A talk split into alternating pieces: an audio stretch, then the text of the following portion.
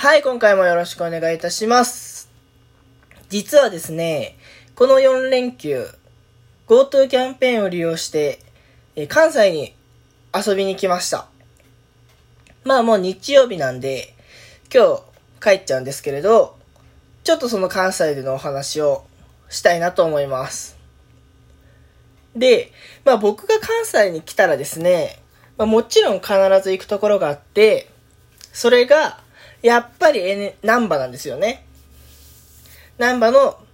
えー、普段だったら NMB48 劇場に劇場公演を見に行くんですけれど、今はや、あの、劇場公演自体をやっていないので、今回は、えー、ちょっと前を通ってね、写真撮るくらいしかできなかったんですけれど、まあでも今回も行ってきました。で、あの、NMB48 劇場っていうのが、ナンバーグランド花月っていうあの芸人さんの劇場、一番大きな劇場の向かいにあって、で、ちょっと歩いたところに、NMB48 ショップっていうのがあるんですよ。で、そこのショップが普段は、あのー結構に、いろんなものが置いてあって賑わせたりするんですけれど、今回行ったらですね、すごくやっぱり閑散としていて、まあ人は、人がいないのもそうですし、そもそも難波っていう街に人がちょっと少なかったですよね。で、まあショップも、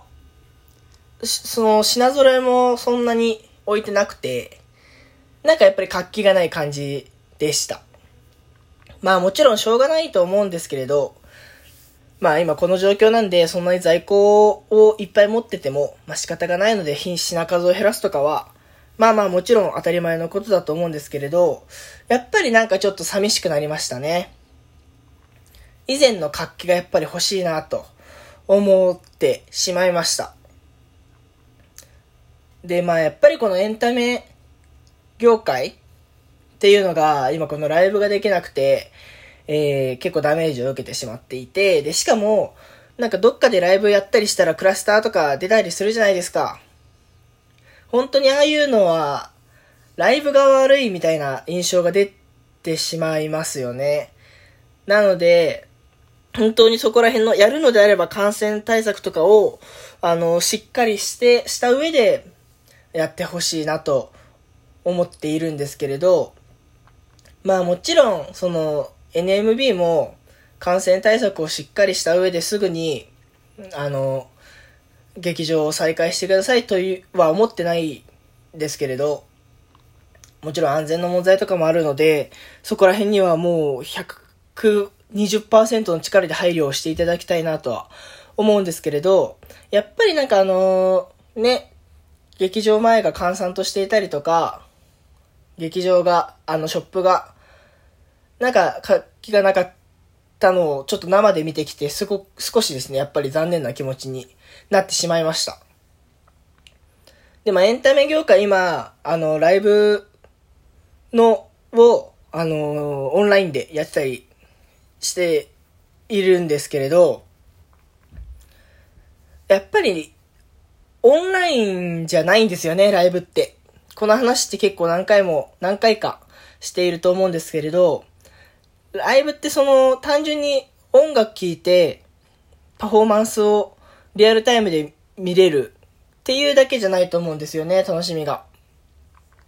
なんかこう朝起きて、ワクワクしながら会場行って、それで、えー、ね、物販の列並んで、意外と人並んでてこれ、本ちゃん、本番まで間に合うかなとか思いながら物販並んで、で、席ついて、で、その席も、いい席か悪い席かよくわかんないけど、行ってみて、あ、意外といい席だったとか、あ、なんか今回悪い席だなとか、思ったりとか。で、終わった後も、なんかこう周りがね、周りの人もなんかお祭り終わりみたいな雰囲気で、みたいな、そ、で、帰り道もなんかいろんなことを思い出しながら帰ってみたいな、ことも踏まえて全部やっぱリアルなライブだと思うので、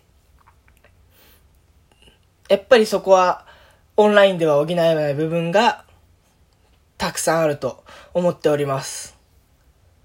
まあ、今回はですね、こんな感じで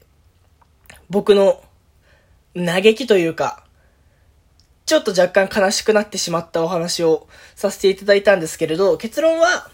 もう早く、このいろいろ落ち着いて、みんなで楽しくまたライブとかエンタメ業界が復活してくれたらいいねっていうお話です。とまあ、そんな感じで今回は終わらせていただきたいと思います。なんかちょっと悲しくなりましたけど、あの、元気にこれからもオタクを続けていければなと思っております。ありがとうございました。バイバーイ。